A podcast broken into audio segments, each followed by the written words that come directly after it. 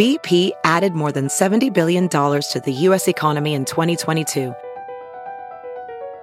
Investments like acquiring America's largest biogas producer, Archaea Energy, and starting up new infrastructure in the Gulf of Mexico. It's and, not or. See what doing both means for energy nationwide at bp.com slash investing in America.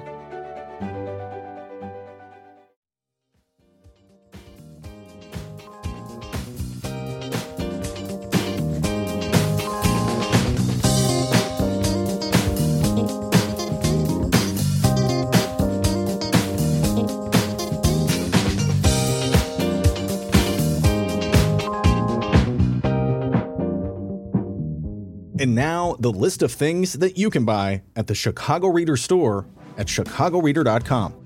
Things to wear like Chicago Reader hats, t shirts, bandanas, and face masks. Things for your daily life like the Chicago Reader camping mug, Chicago Reader tote bags, and a Chicago Reader reporter's notebook. Things for you to read like our reader recipes, the Chicago Reader 420 Companion, our Chicago Reader Best of book series from journalists Maya Dukmasova, Mike Sula, Ben Joravsky, and Leor Galil, the Chicago Reader coloring book, and the Chicago Reader Stay Home puzzle. Find the Chicago Reader store at chicagoreader.com and show your support for the nation's first free weekly newspaper since 1971.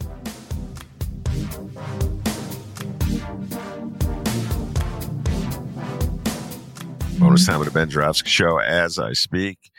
It is February 21st, uh, 2024. Uh, my distinguished guest is lined up. We're going to talk about something I'm really dying to talk about, but I realize, you know, I always start with a little news item, what's in the news, that I can have a conversation with my distinguished guest about what I'm about to say. so, but I'm going to be versatile and disciplined, ladies and gentlemen. I'll, I'll just get it out of my system with this opening and then we'll move on to the other topics. But when my distinguished guest, here's what I say, he'll be nodding his head. So it's an article in the Sun Times, today's Sun, Chicago Sun Times, headlined A Home Run. Reinsdorf makes his pitch to lawmakers as Sox seek one billion for South Loop Ballpark. My distinguished uh, uh, guest is a diehard Chicago White Sox fan. Uh, but this one here, ladies and gentlemen, I, I could take a deep dive in this one at another time. I'm not going to do it now, but just follow me what I'm about to say. What a gangster move by Jerry Reinsdorf uh, and the developers looking for the new uh, ball yard at the 78. Now, just so you know, I have to explain this. You need the full context. The 78 is a big chunk of vacant land in the South Loop that the developers couldn't figure out a way how to develop. Uh, and they came up with this idea that I know it will do will uh, get Jerry Reinsdorf and the White Sox to sign on to building a stadium on this big chunk of vacant land, uh, and then bamboozle the public with uh, fancy drawings of a ball yard, throw it into a compliant media who will just be happily happy to carry our uh, our, our propaganda uh, and unveil it on the public as something that we really need. And oh my God, it's it's working. It looks like it's working. But here's the thing. Reinsdorf went to Springfield. Follow me, ladies and gentlemen, on this to seek he needs a whole bunch of aid. He needs like a, they need the TIF in Chicago. They need like a, what, what amounts to a sales tax TIF. Don't worry about the details. Just follow me. Okay. Uh, and they probably need to refinance, uh, to, to use the state to borrow money, um, uh, like they do with their, the current uh, White Sox park. But they're doing this at the same time the Bears are about to make a move. The Bears want to build on the Bears have basically pretty much made it clear that they don't want to build in Arlington Heights anymore. They want to build on the lakefront. They want to build where um, uh, right next to where Soldier Field is now, uh, and uh, so they're gonna they're gonna need a handout. I'm like, what a gangster move! Before the Bears could go to Springfield and seek their ha- handout, Reinsdorf went to Springfield and sought his handout.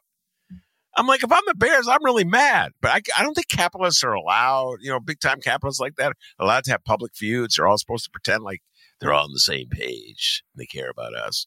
So I don't know if the Bears are going to go public with this. But if I were the Bears, I'd be pretty upset. Now, how, come on, folks, realistically, how is J.B. Pritzker, Chris Welch, Don Harmon, how are they supposed to sign on to handouts for the White Sox and the Bears at the same time when we don't even know how we're going to pay for our public schools. All right, without further ado, I'm going to ask my distinguished guest to introduce himself. Distinguished guest, introduce yourself. Good afternoon, Ben. Um, I am a trial lawyer. I am a member of the Planning and Zoning Commission for Park Ridge, and I'm actually wearing a White Sox pullover today for this show. It was not intentional, and I didn't know you were going to talk about um, Chairman Reinsdorf. Uh, but I, I, do have to, and, and, again, my name is Jim Coogan of uh, the law firm of Coogan Gallagher in Park Ridge, Illinois. But I do need to mention that I think one thing about this uh, attempt to access the public coffers with respect to this new stadium deal, I don't know how this is all going to play out for the White Sox ownership because my thought over the last couple of days is he is going to encounter a very different Springfield and a very different political landscape than he did back in the late 80s, the last time that they secured a very generous public financing deal.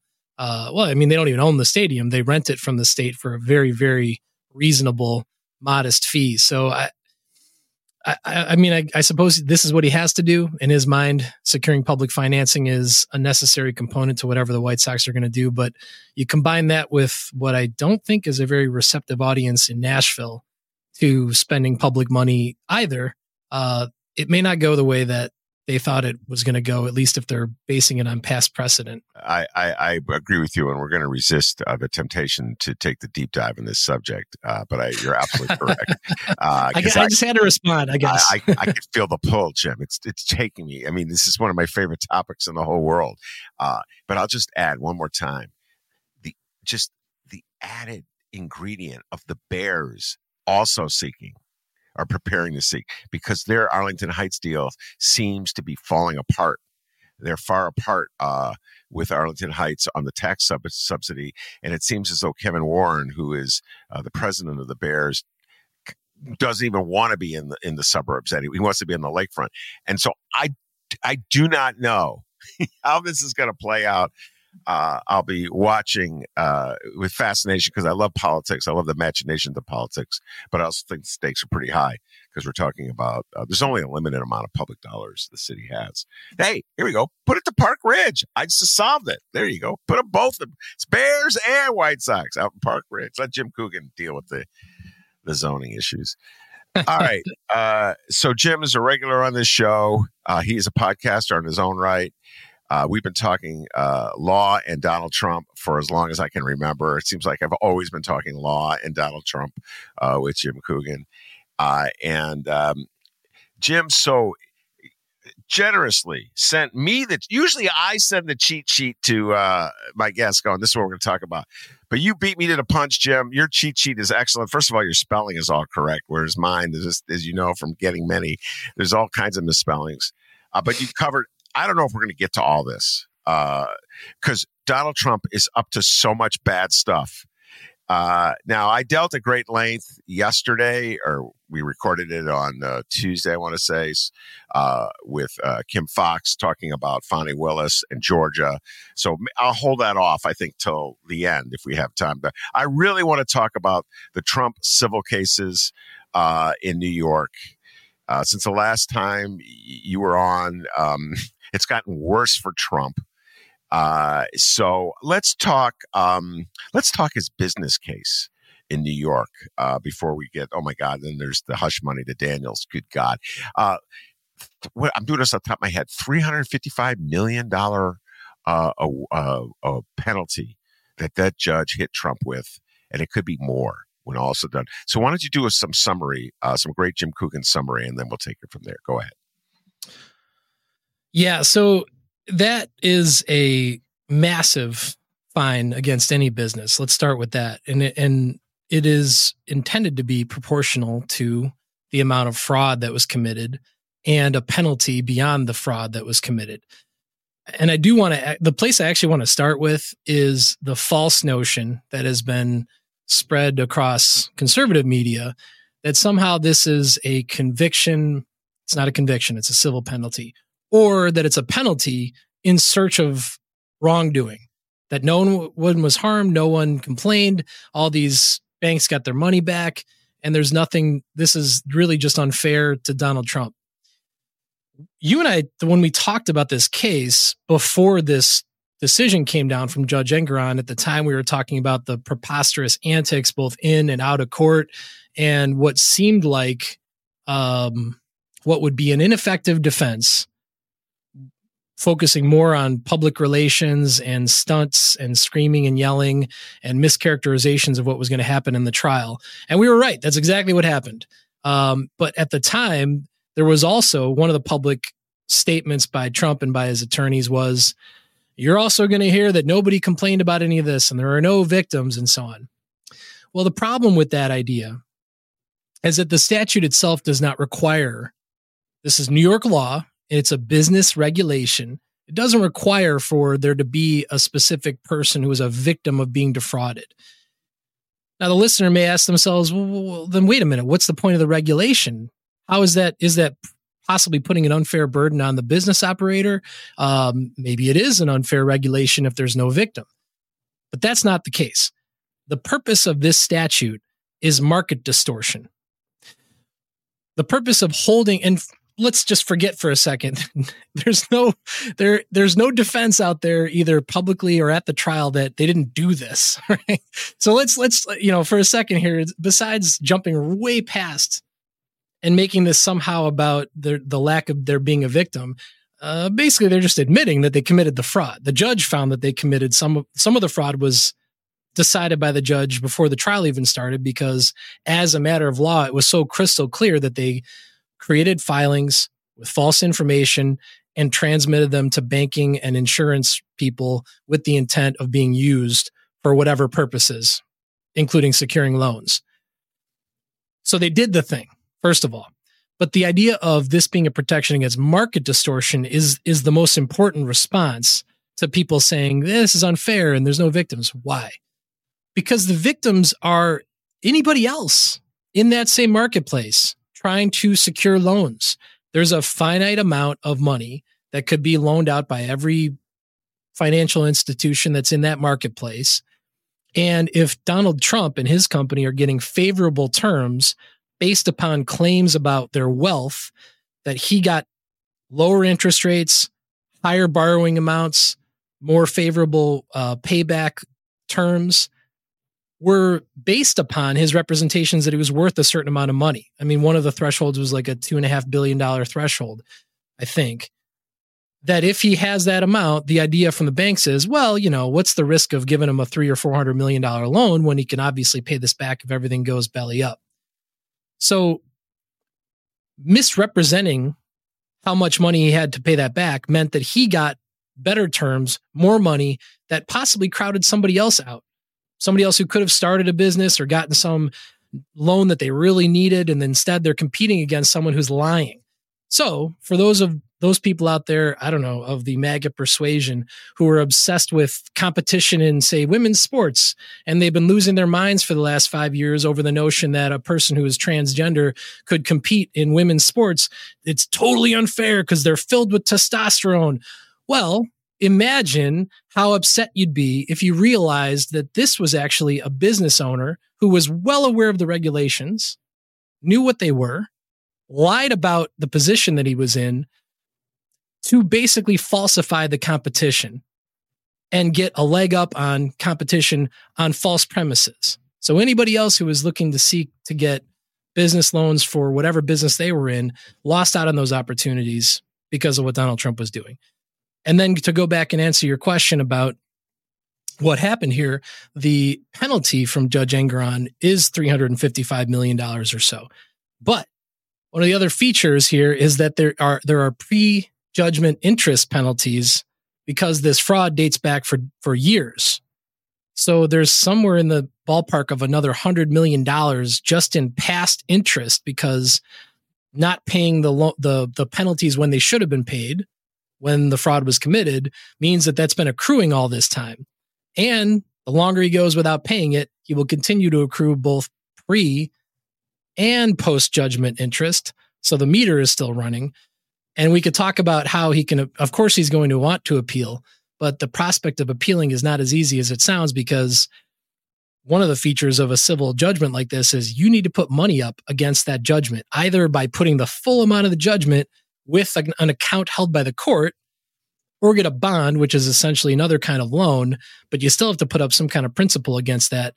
And I would imagine that if you're guilty of civil fraud in your business operations, you might find a more limited marketplace of bond offerers that would be willing to put that money up for you because they, of course, have to believe that you'd be able to pay it back if somehow you lost the case and then you were, of course, ordered to pay the entire thing. All right. Uh, let me go back to the uh, analogy you made because that was a good. And I had never thought of that, uh, so I got to give you credit. It's the first time I heard it. I don't know if that just came to you before we did the show or you heard it somewhere else, but it was really good. Uh, so uh, comparing it to um, MAGA people, the outrage they have over trans uh, women competing in um, sports. Now, I'll push back on this point.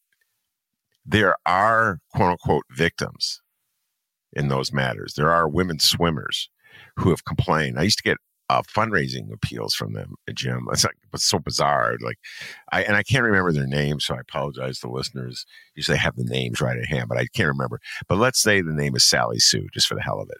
And Sally Sue is an Olympic um, a potential Olympic gold medalist, or what have you, or a great, no, it's usually a college, somebody in competing in college and looking for the college championship. Uh, and uh, she loses uh, to a trans woman athlete. And she, I am the victim. She will identify herself as a victim. So there, the point that you were making is that, uh, that MAG is going, there is no equivalent uh, in the banking game. So my question to you is, why aren't the banks speaking out and claiming victimhood. I mean, essentially, the the judge has ruled that Trump defrauded them, and he gave them fraudulent information, uh, which convinced them to give him a loan at terms that they probably wouldn't have given him, assumingly, presumably, if they knew that the information he gave them was fraudulent. So, in your opinion, why aren't they speaking out and claiming victimhood. Yeah, I mean, here I would be left to speculate a little bit, but I mean, they are banks in the business of offering large loans to large businesses, many of which are run by people who are supportive of Donald Trump, uh, or possibly those those chiefs of those banks are also supportive of Donald Trump and his politics uh, or they just want to stay out of politics altogether. And this is a case that wouldn't be about politics, but for the fact that he ran for president and became the 45th president of the United States, it would just be a civil fraud case. It'd be a business fraud case. Uh, so I, I, assume that it's more of a, a choice to be out of the fray, out of the spotlight, not say anything. And ultimately, if they they got paid, the money was reimbursed so ultimately, there's not as I mean, all all they could say is, well, I suppose somewhere along the way, maybe they would have gotten more in the way of interest if the loans were paid on whatever terms, and it was a, if the principal was repaid, but you went back and calculated what the interest would have been between the time of the loan and the time the principal was repaid. Uh, these are probably business decisions that they're making, uh, not to rock the boat and make sure that they aren't alienating any future banking customers because you know some of the largest interests in the country presidents of these companies ceos of these companies even if the company themselves is not a political type company like twitter x might be looked at these days they still don't want to be in that business either or necessarily don't want to want to do business with a bank that they see as hostile or complaining about something after the fact especially when they got paid back so I feel like it's it's a way to avoid creating any conflicts with future banking business for those banks. So I I, I understand the point uh, you are making, uh, and it, it's not very reassuring to me. I got to tell you um, about uh, capitalists' ability to police themselves. I'll just put it that way. Um, it certainly suggests to me without ev- any evidence, just looking on from the outside in, that they're all in on the game. They're all in on the hustle. Uh, and uh, that the reason they're not claiming victimhood uh, is that they somehow or other managed to pass the loss onto somebody else and they got their profit, or they're covering up something they don't want the public to know about. Um, but it's like an analogy I would make. It's like one gangster not suing another gangster uh, over something they all know they shouldn't have done. Yeah, if there's other illicit loan activity going on, if they're doing business with uh, foreign companies that they don't want any, if they've avoided regulatory scrutiny about those dealings up to this point, uh, claiming that they lost something might open them to deeper scrutiny of their books, other loan activity that they've been involved in, and then suddenly things that they'd rather regula- reg- regulators who wouldn't otherwise be looking at certain things now suddenly are looking at it. They would like to avoid that. So that I think that that's probably a deeper reason than just avoiding politics as well. Yeah, and uh, another point you made in a, a, text to me that you probably forgot that you sent. Uh, but uh, from time to time, I feel you feel compelled to just get something off your chest, and you send me a text, and I go, "Oh, let me remind." Uh, and this has to do with the unfairness of it all. Uh, you got into this a little bit at, at the opening when you talked about the impact it has on the larger market. Uh, so the loan that they give to Trump, uh, based in part on a fraudulent claim, is a loan that doesn't go to somebody else. Uh, and uh, it's a loan, it impacts the market, as you put it. Uh, and you sent me this text. I don't know if you remember this. This a while back quote, for someone who pays his taxes, tries to run a business ethically, and who's been disgusted by the past eight years of Trump and the fawning over how smart and successful he is, it's gratifying to see that there still appear to be rules and consequences. Uh, and you, you you began by saying the, the the conservative view on this uh, it was really what a MAGA view, which is different than conservative, because the conservative view, at the traditional definition of conservative, would be outraged. Uh, there's there's no rules governing Trump. He's not required uh, to uh, offer accurate information. Uh, it's all it's all like a a wink and a nod. Uh, everybody's in on it it's absolutely the it's just the complete contradiction of conservative dictates and rules in philosophy. It's it's a perversion of what conservative normally is and it's really unfair. And it's so twisted that 45% of the country is dedicating itself to this notion that there's nothing wrong with this because essentially Trump did it and they love Trump. And that's a frightening uh, a thought, Jim. Uh, I find that uh, scary. Like the principles that people supposedly have are just li- are just being shredded right now. Conservative principles are being shredded right here, uh, and I, I'd love for your thoughts a little bit on that to elaborate a bit. Well, the the great okay, I have repeatedly been saying to, and by the way, just just to emphasize the point I'm about to make, I don't think that Trump is a good businessman. I don't think that. I think this case illustrates how bad of a businessman he is. Um, so because what I, what I was about to say is he's not really good at anything except for a perverse level of self confidence and the ability to con people who are willing to be conned. That is his and a shamelessness. So that's like his superpowers. And I don't think he's good at anything else not empathy, not business, not strategy, not thinking, not communication, other than, as you've pointed out, uh, some audience members seem to be enamored with speakers who don't speak in complete sentences and don't finish their thoughts, uh, like the old Mayor Daley or the young Mayor Daley or Donald Trump or many, many others that we could probably think of.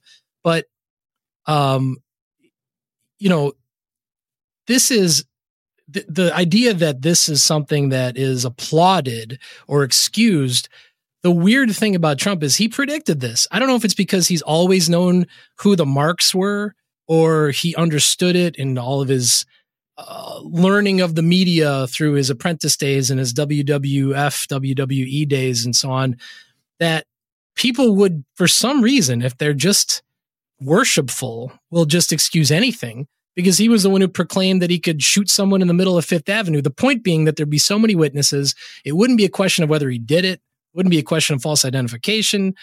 Everybody saw it happen, and yet he'd get away with it. That was his claim. Now, I don't think that would happen in New York. I think a New York jury might convict him, as we've seen.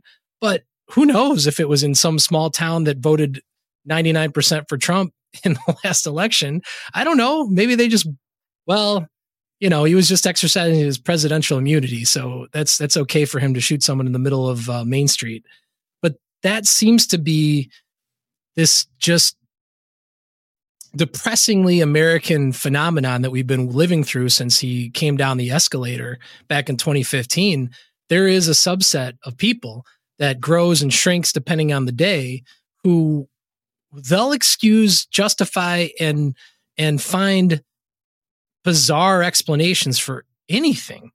Uh, you know, January 6th wasn't a, a insurrection because it was a bunch of Antifa and BLM people and FBI provocateurs under that were disguised. No evidence of that. I don't think anybody who's really examined it believes that. Not to mention, we've got mountains of evidence showing the full scope of that conspiracy. But there's people who would rather believe that. There's, you know, I watched uh, some YouTube video of some some folks who would go around Trump rallies and events and interview the people waiting in line and ask them questions. And there and there's person after person answering that yeah, maybe it is time for a dictator in this country because America needs a swift kick in the rear or some biblical reference or something. And like, I guess the, the even weirder part about that is you're someone who doesn't follow any rules, has no discipline, and has no example to set. So why that would even be the person you would want to be the one to give you that swift kick in the rear and get get things into shape. Even if you were willing to believe that there were problems in America that he could solve or something like that, I still don't see how that would be the person you'd turn to. Um, so honestly, I, you know, I guess, uh, maybe I haven't read enough New York Times columns where they went and interviewed a bunch of people at a Pennsylvania diner, uh, somewhere in the Allegheny area. like, and I don't know exactly what these, I, I still don't understand what makes people tick who would rather avoid the central problem of this guy and they want to focus on problems with anything else or excuse anything that he did and find a million other reasons like weaponization of the justice system or the bias of Fani Willis or the bias of uh, Letitia James as an excuse for this. All right. So let's talk legal strategy here. And we've talked about this in the past. Um, so, in the case of this fraud, uh, the business fraud matter, and uh, he's now facing a $355 million uh, fine, uh, which probably increased uh, due to penalties. Um, as I've said many times to you, we've had this conversation many times. There's no like there's no legal defense being raised here other than it's not and this is not even a legal defense like the threat that if he is uh, elected president he'll be immune from having to pay this fine for some reason uh, and there may be consequences for the judge and his clerk the judge's clerk uh, kind of like a vague threat, a veiled threat from Trump uh, on on that matter. Uh, and so, am I missing something here with Donald Trump and his response to this very serious uh, penalty he's been socked with? Um, is is there like a, a unseen uh, method to this madness? Go ahead, Jim. Uh, no. okay. Look, I, you know, at the end of the day, this is somebody who has avoided consequence for so long that I, I guess he just doesn't know that it's possible to for there to be consequences for his actions at this point. Um, you, you start your life by being shielded uh, under the umbrella of a very successful company that your father started, and do a bunch of crazy stuff for 50 years, and it all just sort of works. Um, at this you know you, you, there's always that phenomenon that you can identify with certain powerful individuals. When they surround themselves with yes men then they never hear no. When they do that they usually expose themselves to some kind of terrible comeuppance because they're they're going to expand the blind spots that the arrogance that put them in that, in that position already made likely that they wouldn't appreciate a freight train coming down the tracks uh, and if you don't have good advisors, or you would never listen to good advice, then you just won't understand the implications of your actions. I don't think he understands anything about the legal system at all, based upon his public statements.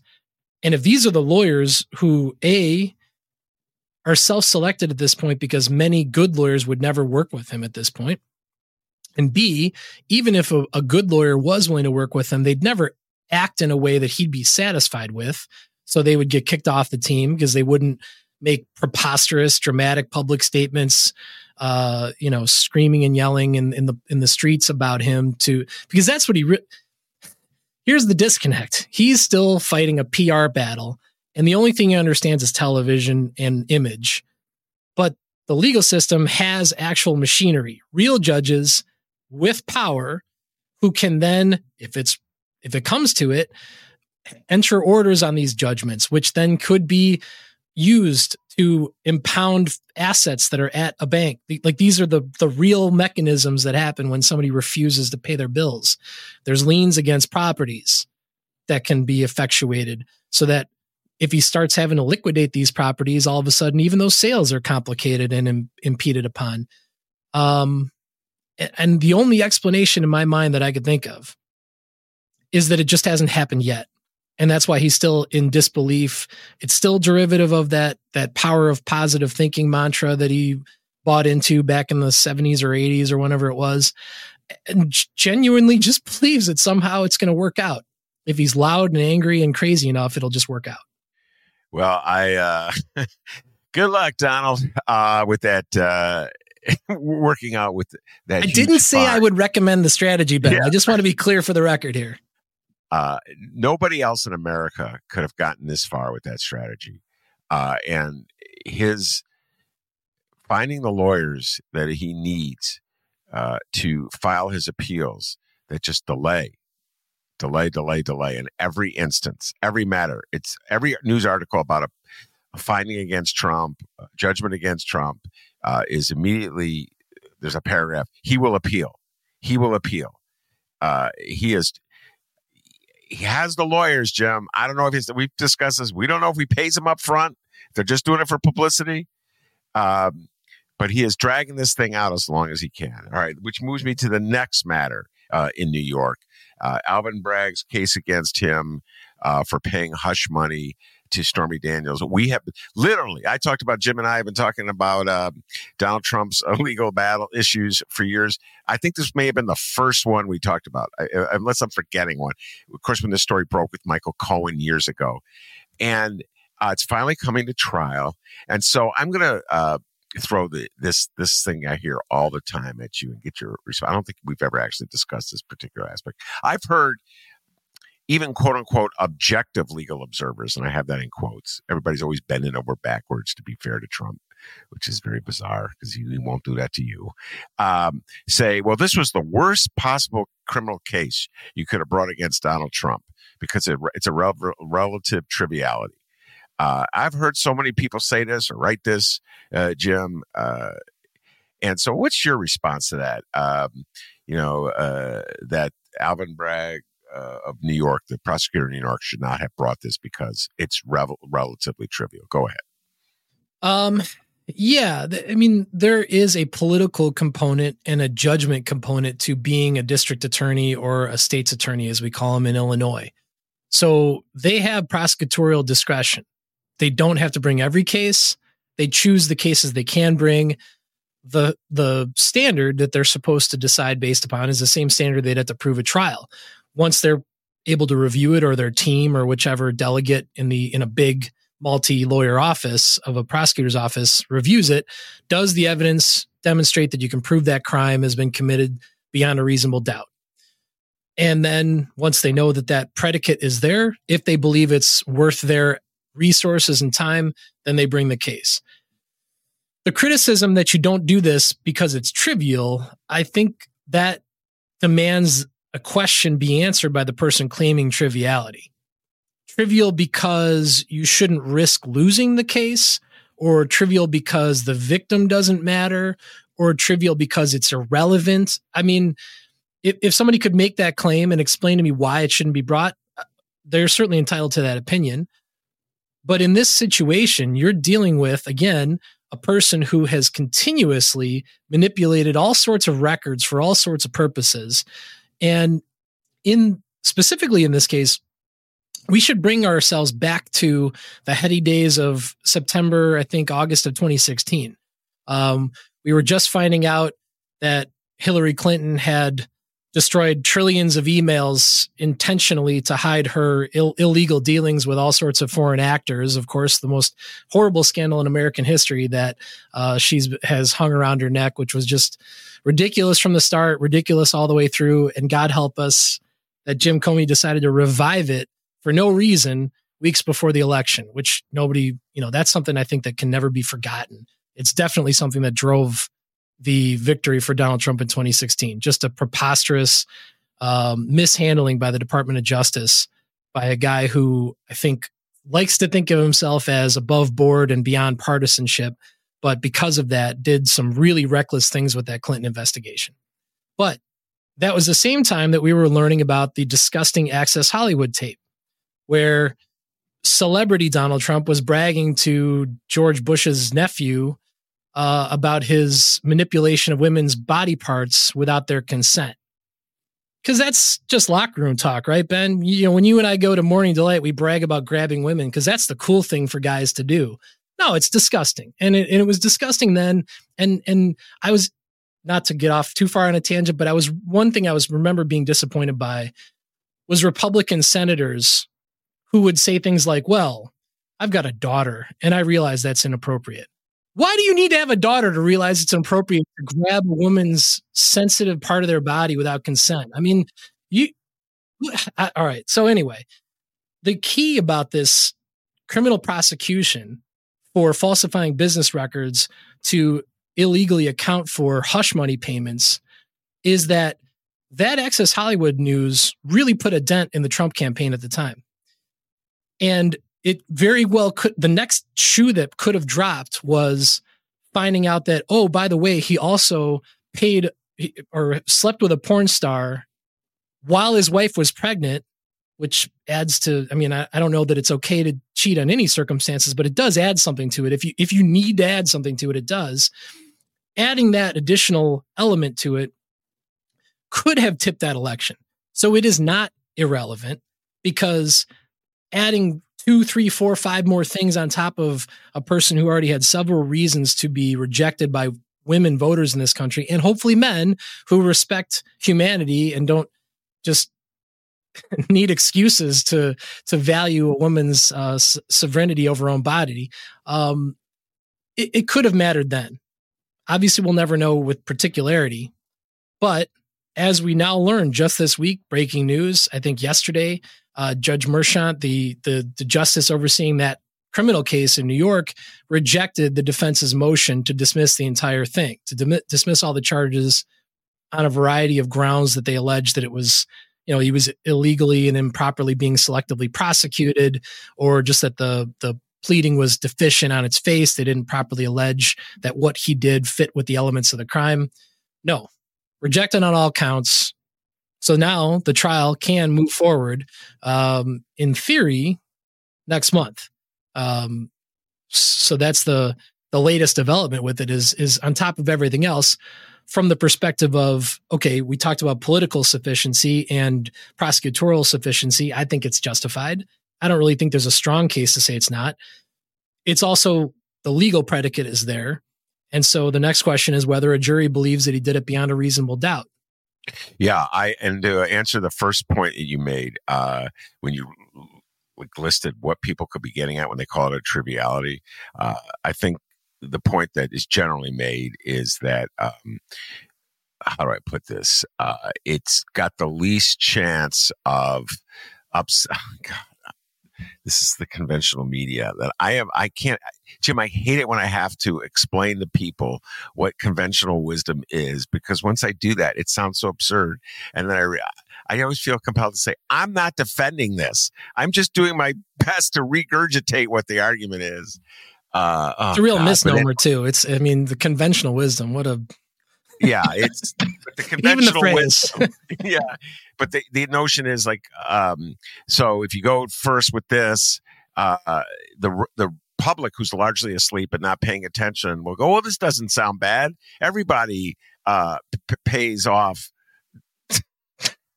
porn stars that they've slept with, and and so it it detracts from the real serious matter of the insurrection, uh, and uh, so therefore we we only have a certain limited amount of attention to pay to Donald Trump's crimes. So because we dismiss this one as irrelevant, we're going to dismiss all the other ones as irrelevant. That's that's essentially the argument, uh, which is not exactly a legal argument to put it mildly. Uh, but um, no, I listen. My, Michael Cohen already did time for this, so fair's fair. Uh, Didn't he? He did extra yes. time because they punished him for uh, yeah. for wanting to publish a book about it. Yes, uh, and and I got to tell you, man, Michael Cohen, for better or for worse, is standing that he is he's not backing down, Jim. I mean, we've been talking about Michael Cohen as a lawyer for s- seven years. Uh, he's still persisting. He's still at the he's at the heart of this uh, case against uh, Donald Trump, and he is determined to bring Trump down. Uh, for better or for worse, uh, he's going to get Trump because he feels he sold his soul to the devil with Donald Trump. So we'll see how that one goes. All right. I gotta ask you for your thoughts on something. I, I, took a note. You were you were going on a riff, um, and you went back to the Comey letter about um, uh, Hillary Clinton, and I had deja vu. And I don't think I've talked about you with this, uh, with uh, Robert Hur uh, and his, um, uh, who he was the one doing the investigation of uh, President Biden and the doc- and his documents case. here we go again. Okay. Uh, he was doing the investigation of uh, President Biden in his document case, and he felt compelled to essentially say that uh, Joe Biden is just an old man. Uh, your thoughts on that, Jim?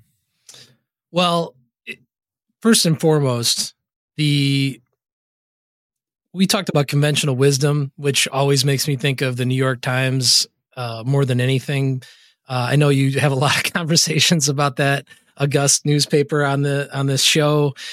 Uh, you know, when 90% of their readers at this point are mostly Democrats and 90% of those readers are uh, boomers or, or, who who then just get terrified by every art. Uh, yeah, it, it, it does seem like a lot of what they write is intended to drive those clicks uh, for someone to frantically read an article while they're waiting to pick up their grandkids from soccer uh, about why the country is going to fall apart again. Um, so the the the analogous problem that Democrats have, establishment Democrats, and I, I, include Joe Biden and his administration in this, is that they continuously bend over backwards to create the impression of of being above bias. And while I respect the notion of you don't want to just openly target your political opponents with, say, judicial proceedings and, and using the Justice Department, if you have evidence of it, then you don't have to explain whether you're biased or not. And I think they get way too caught up in, uh, okay, every time we're investigating a Republican, we're going to also appoint a former Republican senator who's been a prosecutor to be the special investigator for that guy. You, you don't think for one second, and we don't even have to speculate, it happened throughout the Trump administration. He didn't bother to appoint any Democrats to be special and prosecutors or special investigators. Um, we witnessed the preposterousness of that. Uh, now I, the gentleman's name is escaping me, but he's got glasses and he's bald, and he did the special investigation, and it was it, there was nothing. There was not not a whit of evidence. All the prosecute the one case that he brought to trial, he lost. And by the time it all got concluded, it was a joke. Trump constantly was was bellowing about how the the evidence was finally going to drop. Bill Barr would would would vaguely predict that that was going to be a really meaningful John something. Damn it! What yeah, is I, I remember that. Uh, yeah. But it, it, that never led to anything. That wasn't an impartial, unbiased investigation. So here, first, they appoint Merrick Garland to be the attorney general, who I guess the purpose there was to be as as above bias as possible, but it hasn't done them any favors because mostly it seems to have just slowed down the appointment of uh, Special Prosecutor Smith and the prosecution of these cases. Here, they tried to bend over backwards again, and they take a guy who Donald Trump had appointed as the attorney for the state of Maryland, and that's the guy who does this investigation of Joe Biden.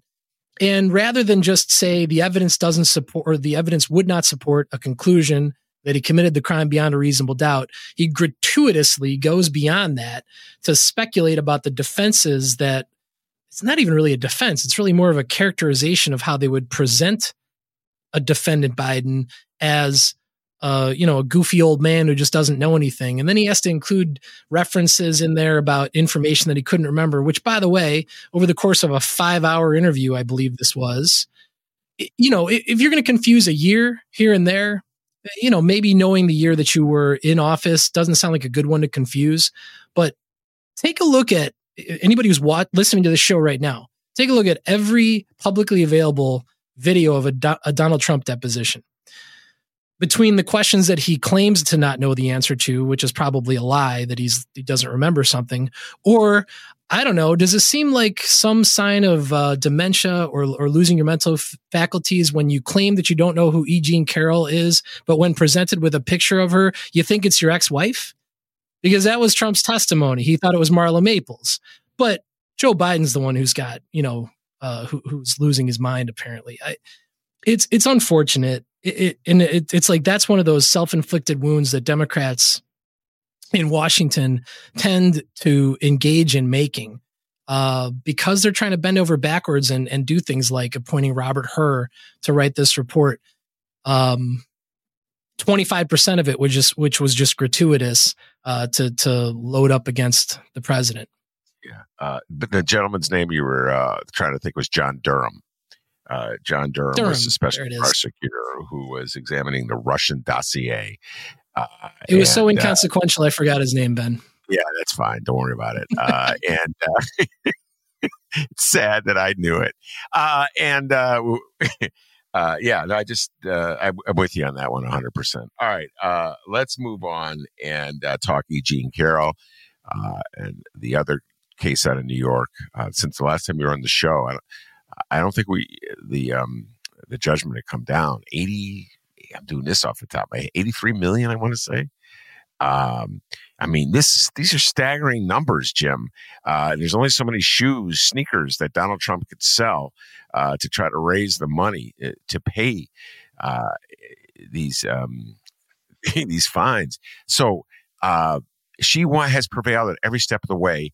He has, I mean, just you know, usually again, uh, defendants show remorse after they lost, uh, in the ho- if nothing else, in the hopes that it'll uh, get them a little leniency.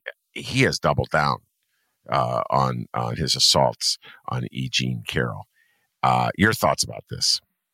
Yeah, no, Trump has never been known for his capacity to demonstrate even faking remorse. So that I suppose none of us should have been surprised by.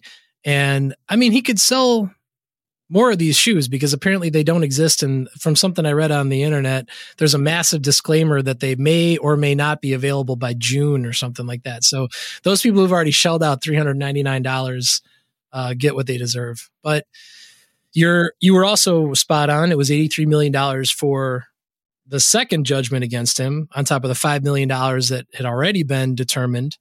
Um, and this all is an example of being incapable of shutting his trap.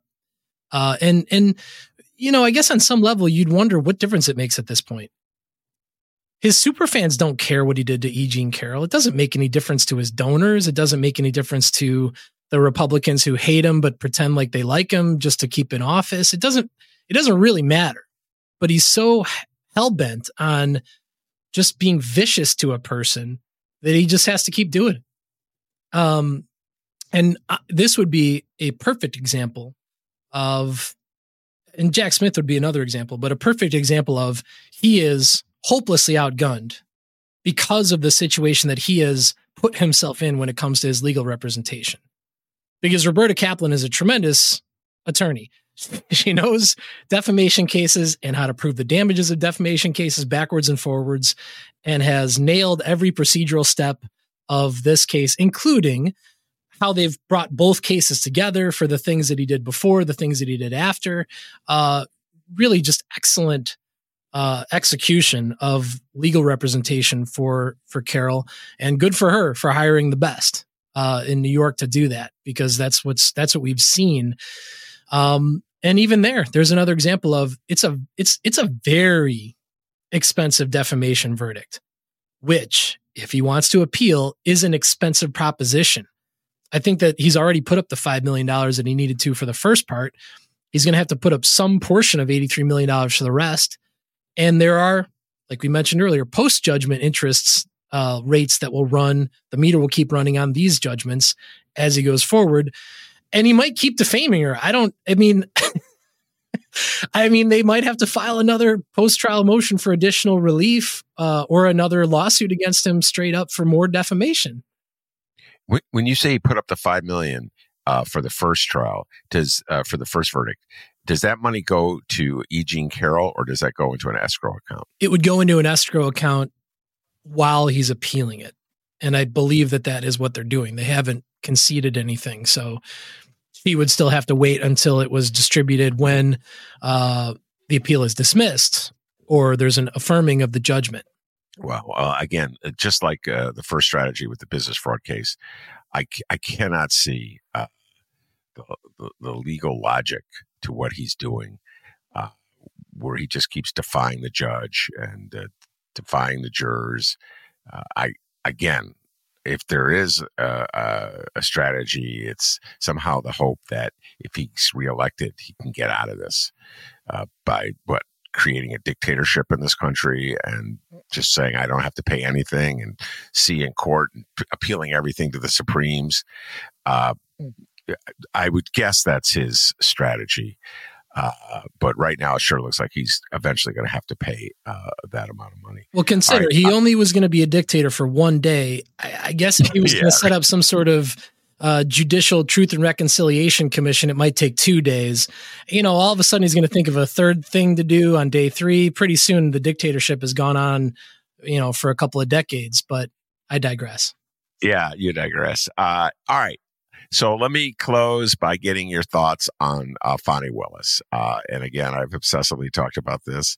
Uh, I will continue because it's uh, it's really a political. To me, it's po- uh, political as much as legal. Uh, but just a, a, quick summary: uh, Willis is the prosecutor in Georgia who brought charges against Trump for attempting to steal the election. I had a great vision today when I was talking to Monroe Anderson. I likened it to a Columbo episode where in Columbo you see the crime uh, and then you see Columbo try to figure out the crime. Well, we saw the crime. We saw Trump uh, tell uh, ask the Secretary of State to throw find him the votes he needed to uh, defeat uh, Joe Biden, uh, and he's countered his and his allies have countered by calling attention to an alleged conflict of interest with Fani Willis because she was having a romantic relationship with one of her underlings in the case. do you think there's any there's a chance that this will be successful uh, and that the judge will rule in Trump's favor uh, and uh, order Fani Willis off the case. Yeah, this has been uh, really wild. It was it was wild enough to have a county prosecutor indicting the former president and a, a dozen or more co-conspirators for this crime, a crime that I don't. I think that there could be defenses to, but there certainly seems clearly the evidence that it happened.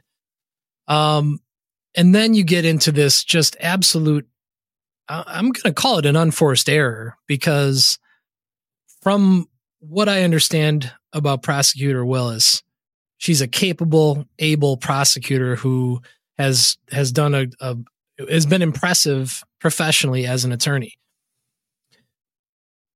To find the best possible team, apparently in this case because of the extra man hours that were going to be required they set aside additional budgeting to bring in outside people to add to their team because otherwise you could just use the prosecutors that are working in that office but they've got murders and carjackings and all kinds of other crimes to work on so they brought in other people which meant that they budgeted money to pay outside we'll call them consultants for the purposes of this discussion but being in a romantic relationship whether I there has certainly been testimony that that relationship predated hiring Nathan Wade, which is the the special prosecutor at issue here. She disputes that they had that romantic relationship beforehand. He disputes it, but the the judge is going to have to make a decision about whether which side of that he believes. If it was predating it, That is just terrible judgment. I don't care if he's a terrific lawyer.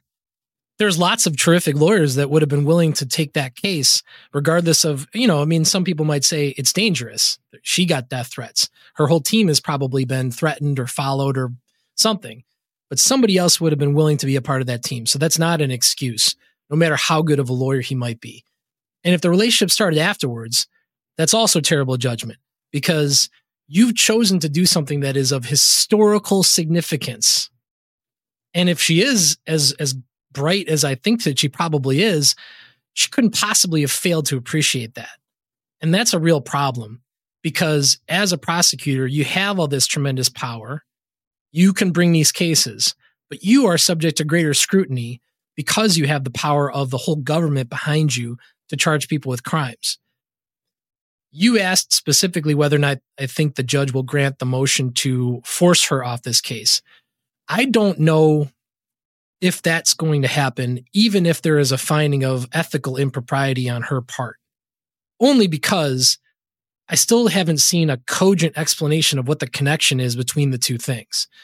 Um, because other than some vague, confusing theory about her essentially creating a kickback scheme for herself. It's just, it's very weak. That's not, and it still doesn't really tell you anything about the, um, the ethical underpinnings of the decision to charge the case in the first place. Unless you can connect some ethical lapse on her part, like, I don't know, being bribed by somebody to to file the charges in the first place. The victim of a crime bribes the prosecutor and says, "Listen, I'm giving you twenty thousand dollars. I want you to charge that guy with murder." You know, there is an obvious connection between those things. The charges would get dismissed.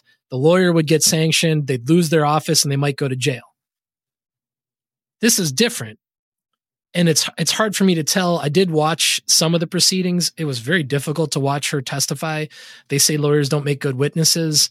I don't know whether she did herself any favors by being very forceful as a witness. I can understand that things that she believed were false, that she would be emotional and driven to forcefully push back on those things.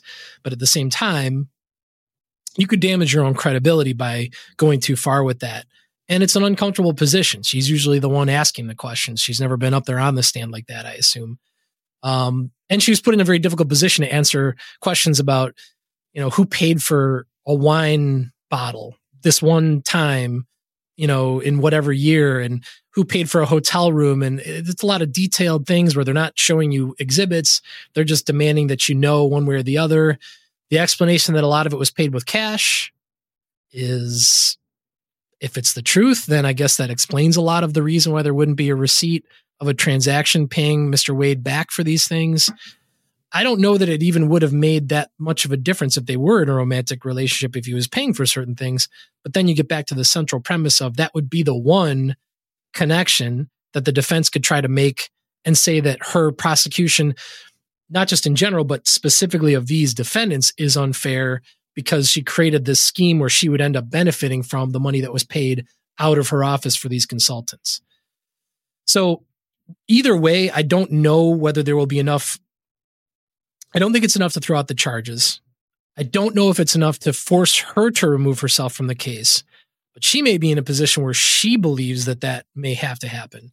And then the issue becomes then who takes over the prosecution, if anybody does. We had this. I had this conversation with Kim Foxx yesterday, and uh, the Cook County State's Attorney, who's a, the parallel prosecutor in our jurisdiction. And she said it would be very difficult. In fact, she brought up the Jussie Smollett case, uh, which has, uh, again, some parallels because uh, once her off, the case was removed from her office, then had to find uh, a prosecutor willing to take it, and it ended up uh, appointing Dan Webb. So uh, it's very difficult.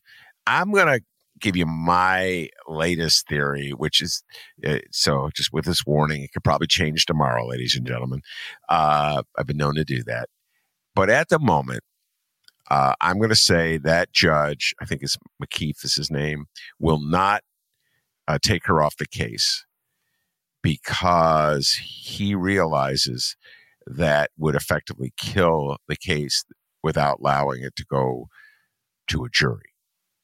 Uh, and that is wow. You know, without absent a uh, Jim of any uh, real conflict of interest uh, evidence, which is what you were getting at with this cockamamie alleged, alleged elaborate kickback scheme. Um, there's no reason to get rid of the case. So I liken it in this regards to my opinion. I was thinking about this in regards to the Colorado case before the Supremes. I do not believe the Supreme Court. I don't know if I've had the conversation with you on the mic, but I do not believe the Supreme Court will um, side with Colorado and kick Trump off the ballot because I believe they just don't want to get involved that much. They don't want to put their neck on the line. And I got a feeling this judge may be going the same way. If he rules against her and he rules that uh, takes the case away from her, that effectively kills this case. This is a huge case. That's a lot of money's been spent building this case. They've already, as Kim Foxx pointed out, they've gotten people to plea. They've, there's people who've been penalized, punished, admitted guilt. You know, I mean, it's kind of late in the game to be doing this. Uh, so that I realize that has less to do with law and more to do with practicality. But you know me, and when it comes to judges, Jim, I'm always talking about what really motivates them. That's a constant in our conversations for seven years. Uh, so that's my thoughts on that. Your response? Well, you're you're not. It's not an inconsequential consideration. It won't be in his decision when he writes it, but it. I'm, I'm sure it's something going through his mind. And if anything, he can rest upon Georgia law does require there be an actual conflict of interest. So it's a it's a it's look, it's extremely rare for defendants to bring disqualification motions like this, if only because if the judge knows of any kind of reason that they shouldn't be hearing the case and they recuse themselves and they assign it to another judge. If the prosecutor knows of the of the conflict of interest ahead of time, then they remove themselves from the case because they wouldn't want to risk the prosecution. This is why I'm not, look, I'm trying to be empathetic with Fani Willis, and she's been under a lot of pressure since she started this whole prospect. So when I criticize her judgment, it's just because I am positive that this is something that means a great deal to her, and she's poured her heart and soul into it and has stuck her neck out for the sake of upholding the criminal justice system, upholding the United States Constitution, and the rule of law for what I'm hoping is going to remain the United States of America beyond uh, uh, November of 2024. It's just that you, you kind of have to have realized that uh, maybe they didn't think it would happen. That somebody would even notice that this was happening, that somebody would file this motion. Um, someone had to have tipped them off to it. I know there was some background information about that, but she has no actual conflict of interest in her mind. And I don't think they have demonstrated that there's an actual conflict of interest. It's just that you also would like to avoid even creating this red meat um, or a, a, phony reason for someone to criticize the validity of the prosecution once it actually happens. Yeah, I, I, by the way, I think it emerged from uh, the, the uh, machinations of the divorce proceedings that Wade was undergoing. I think that's how this emerged. Uh, so just imagine that. You, I mean, you're not a divorce lawyer, but divorce lawyers don't play. Uh, and if they could use something like this against, for on behalf of their client, against, you know, right? So that's how it went down. All right, we're going to close with a homework assignment for you. I know I don't pay you enough to obligate you to do homework, uh, and uh, but this is a good homework assignment.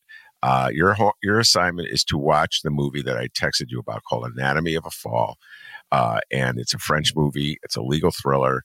Uh, I, I, love legal thrillers, books, movies. Uh, so I, this is a really good one, in my humble opinion. But I would love to pick your brain the next time you're a show. You can watch it; it's streaming. Uh, you don't even have to go to a movie theater about the differences between a French courtroom and an American courtroom.